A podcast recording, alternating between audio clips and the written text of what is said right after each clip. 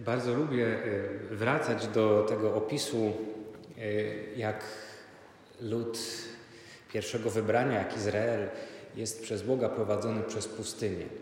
Y, to z jednej strony jest zapis wydarzeń historycznych, ale jest utkane z wielu symboli, począwszy od samej liczby 40 lat tej wędrówki przez pustynię, przez samą pustynię i wiele, wiele innych znaków i symboli jest w tej opowieści. E, przede wszystkim na tę opowieść można patrzeć e, jako na pewną figurę, czyli e, takie przedstawienie właśnie opisowe, literackie, ale przedstawienie naszego życia.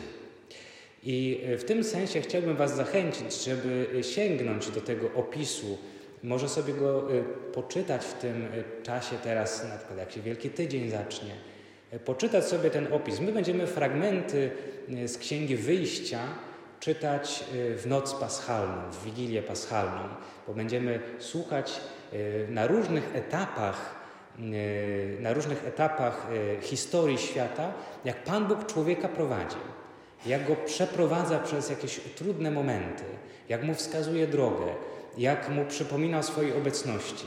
No i jednym z takich opisów będzie właśnie fragment z Księgi Wyjścia, który potem przejdzie od razu w śpiew psalmu, w którym e, e, będziemy wychwalać Pana za wielkie dzieła, które uczynił właśnie dla Żydów. E, dzisiaj czytamy fragment z Księgi Liczb, bo w jednej i drugiej księdze ten opis się pojawia, akcentujący różne, różne rzeczy. To, co jest ciekawe, w całej historii tego narodu wybranego, który idzie przez pustynię, to to, że ten naród od czasu do czasu jakoś się tak obraża na Pana Boga. I dzisiaj też słyszymy, że w pewnym momencie stracili cierpliwość. W ogóle y, przyznam, że mm, w jakimś sensie, jak to czytam, y, to, to czuję się taki trochę rozbawiony tym opisem. Wyobraźcie sobie, że, że idą, że, że, Pan Bóg ich prowadzi, oni to wiedzą doskonale, bo wyprowadził ich z Egiptu, działy się wielkie rzeczy, te wielkie plagi, które spadały na Egipt. Potem morze się rozstępuje, widzą słup obłoku, jest y, Mojżesz, który idzie na górę, obłok schodzi, przykazanie, te sprawy. Więc y, to wszystko y, jakby jest w ich świadomości. No ale w pewnym momencie no, zrobili się głodni, pić im się zachciało. I mówią sobie, no, no może, może i tutaj nas Pan Bóg jakoś karmi tą manną czy przepiórkami, no ale ile można jeść tej manny i tych przepiórek? W kółko to samo. A w tym Egipcie, no może nie było najlepiej, może byliśmy w niewoli, może nie mieliśmy swojej ojczyzny, no ale mieliśmy co jeść. Było ostatecznie nie najgorzej.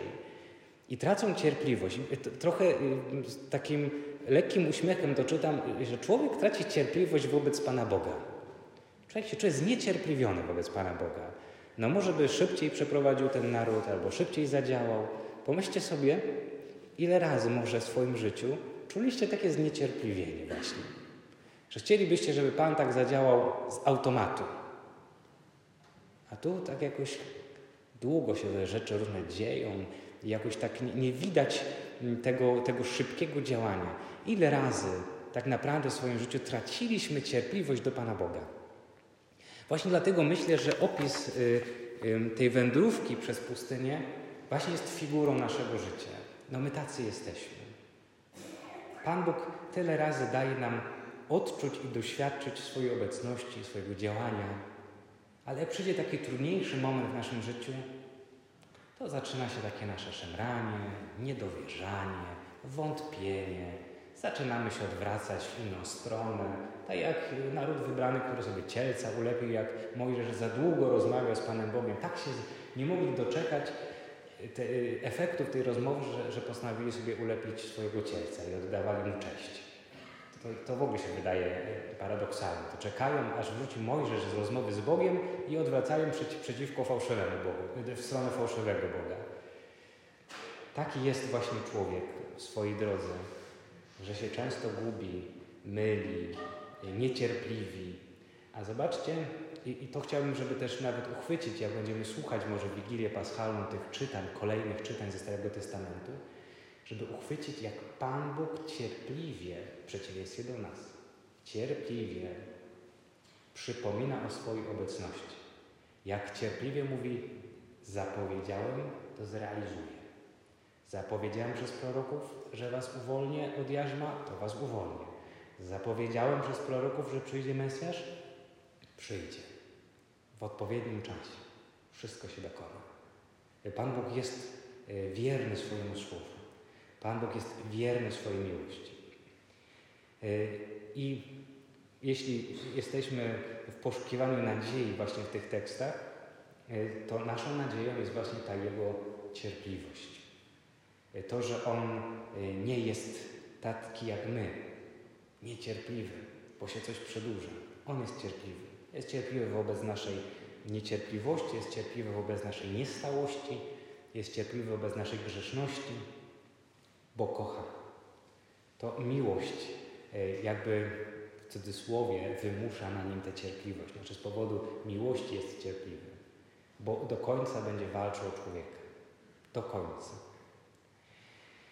I e, to, co dzisiaj słyszymy w tej księdze liczb, taki dziwny właściwie moment, w którym e, zostaje wy, wy, wywyższony, tak, czyli ukazany wąż, e, który właśnie sprawiał Izraelitom problem. To znaczy pojawiły się węże, kąsały ich, e, stanowiło to bezpośrednie zagrożenie dla ich życia. I teraz Pan przychodzi ze swoją mocą poprzez wywyższenie tego, co jest ich bezpośrednim niebezpieczeństwem. I tak myślę sobie, że y, to wywyższenie powoduje, że trzeba na to spojrzeć. Trzeba się z tym zmierzyć, trzeba się z tym skonfrontować. To znaczy, jeśli my chcemy uwalniać się od swoich słabości, od grzechu, to nie ma innej drogi, jak się z tym skonfrontować. I w tym sensie, czy rachunek sumienia, czy spowiedź jest właśnie takim momentem. On może nie jest przyjemny, ale jeśli ma się coś zmienić w naszym życiu, to my musimy się z tym zmierzyć. I potrzeba sobie pewne rzeczy nazywać. To wywyższenie to trochę tak, jakby Pan Bóg pokazał, zobaczcie, jak swoim uporem, swoim, swoją niecierpliwością, y, swoim, y, swoją grzesznością, zobaczcie, do jakiego doszliście momentu. Gdzie żeście zabrnęli? Popatrzcie na tego węża. Gdzie żeście zabrnęli, odwracając się ode mnie? I czasami potrzeba nam właśnie, żebyśmy zobaczyli, gdzieśmy zabrnęli bez Boga, odwracając się od Niego w naszym grzechu, w uporze.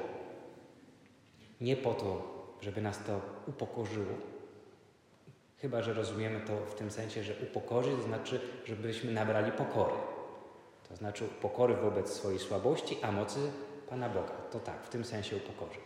Ale nie ma nas to poniżać, tylko właśnie mamy zobaczyć, że przez to Pan Bóg objawia swoją moc. I teraz przenieśmy to od razu na to, co słuchamy w Ewangelii, ponieważ ten fragment został specjalnie właśnie tak dobrany, żeby zapowiadał to, co Jezus mówi w Ewangelii o wywyższeniu Syna Człowieczego na krzyżu.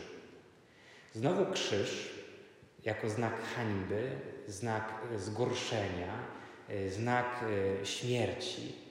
W momencie, kiedy Chrystus zostaje na nim wywyższony, zostaje przekuty w moc. To znaczy objawia się na tym krzyżu moc Chrystusa, a objawia się przede wszystkim w Jego miłości posuniętej aż po śmierć dla nas. I znowu y, to, co dla nas czasami stanowi jakiś trud, jakieś cierpienie, może właśnie przez uświadomienie sobie, i to jest pokora, własnej niemocy, stać się miejscem, w której objawi się moc Pana Boga objawi się Jego miłość. To znaczy, cierpienie jako takie nie jest dobre. Pan Jezus y, nie biegł z uśmiechem na twarzy na krzyż. Pan Jezus y, no, nie jest masochistą. On, on nie chce cierpienia. Natomiast jeśli poprzez cierpienie ma się dokonać y, zbawienie, jeśli na drodze do odkupienia trzeba przejść i wziąć na siebie krzyż, to Jezus z miłości jest gotów to zrobić. Z miłości do nas i z posłuszeństwa Ojcu. Więc to nie jest tak, że chce cierpienia, tylko zgadza się na to, że pojawia się cierpienie jako element na drodze. jako pewien y, etap na drodze życia. I w tym sensie my właśnie też tak patrzymy na, na cierpienie, na chorobę, na jakieś nieszczęścia, które nas spotkają, przeciwności, czyli wszystko to, co byśmy ogólnie nazwali krzyżem. Tak? To nie jest tak, że my sobie mamy wyszukać krzyża. Że my mamy y, też jakoś y, być tymi, którzy teraz będą sobie nakładali nie wiadomo jakie krzyże w swoim życiu, bo przez krzyż dokonuje się zbawienie. Nie, my mamy przyjąć krzyż, który jest. Nie musimy wyszukiwać niczego. My mamy przyjąć to, co jest. Jezus nie każe nam szukać, tylko przyjąć to, co jest. To jest duża różnica. To, co przynosi nam codzienność, to, co jest jakimś naszym, y, naszym trudem, może trudem rodzicielstwa, y, może trudem bycia babcią czy dziadkiem, może trudem życia w samotności, w celibacie. Wiele byśmy mogli wymieniać tych elementów, które stanowią mniejszy czy większy trud w naszym życiu, czyli jakiś krzyż. To jest element mojego życia. Nie uciekam przed nim. Po prostu go przyjmuję. I uczę się z tym żyć. Uczę się to nieść. Właśnie tego nas uczy Jezus. I kiedy mm, nawet jest mi trudno, kiedy może jakoś mi to wszystko ciąży, to w momencie, kiedy nie udaję silniejszego niż jestem, tylko przychodzę też szczerze do Pana i mówię: Jest mi ciężko, ale wiem, że Ty jesteś ze mną, że Ty dźwigasz ze mną, że Ty mi pomożesz to, to wtedy właśnie będzie się objawiać Jego moc. W tym naszym doświadczeniu słabości, niemocy, y, właśnie jakiegoś takiego uginania się pod ciężarem tego krzyża codzienności. Jezus dzisiaj mówi dwukrotnie o sobie: Ja jestem. Ja jestem. To jest określenie Boga. Bóg jest tym, który jest, który był, który jest i który będzie. Y, jak byłem diakonem y, w, w, na praktyce diakońskiej w parafii y, na Nowinie w Poznaniu, Chrystusa Dobrego Pasterza, tam na tabernakulum jest taki napis właśnie ego sum, ja jestem. To jest przypomnienie, że On jest obecny, żebyśmy nie mieli co do tego wątpliwości, że Bóg jest obecny i chce być obecny w naszym życiu, także w tych momentach trudnych naszego życia, to, to dlatego jest w tabernakum. Tu jest obecny prawdziwie, realnie, substancjalnie. Jest. Tam już nie ma chleba, choć to, na co patrzymy, wygląda jak chleb. Smakuje jak chleb, pachnie jak chleb, ale nie ma tam już chleba. Tam jest Jezus Chrystus, prawdziwie obecny. On przypomina w ten sposób o swojej obecności, że w żadnym wydarzeniu naszego życia w żadnym trudzie naszego życia On nas nie zostawia samymi. Zobaczcie, jak On dzisiaj to mocno przypomina. Najpierw mówi: Ja wiem, że Ojciec jest ze mną. Między mną a Ojcem jest wspólnota, jest więź, jest relacja, jest jedno. Dlatego Jezus ma siłę, y, także jako człowiek, podjąć to wszystko, co zrobił przez całe swoje życie bo wie, że jest z nim Bóg. Sam człowiek nie jest w stanie, ale z Bogiem jest w stanie wszystko. I Jezus nam to dzisiaj pokazuje. Ja wiem, że Ojciec mnie nie zostawia samego. I to samo nam dzisiaj mówi. Ja nie zostawiam was samych. Ja jestem. Nie jestem Bogiem odległym, który gdzieś tam sobie w chmurce siedzi yy, i odpoczywa. Ja jestem Bogiem, który cały czas Was prowadzi, który cały czas Cię prowadzi, który cały czas się Tobą interesuje. I właśnie w Jezusie widzimy to najbardziej wymownie. Jeśli Bóg postanawia przyjąć nasze człowieczeństwo i stać się jednym z nas, więcej oddać za nas swoje życie, to nie ma już większego dowodu na to, że Bóg się nami interesuje, że dla Boga jesteśmy ważni, że dla Boga jesteśmy cenni. Jeśli postanowił przelać krew swojego syna, to znaczy, że jesteśmy dla niego cenni, drogocenni, drogocenni, obmyci w jego krwi.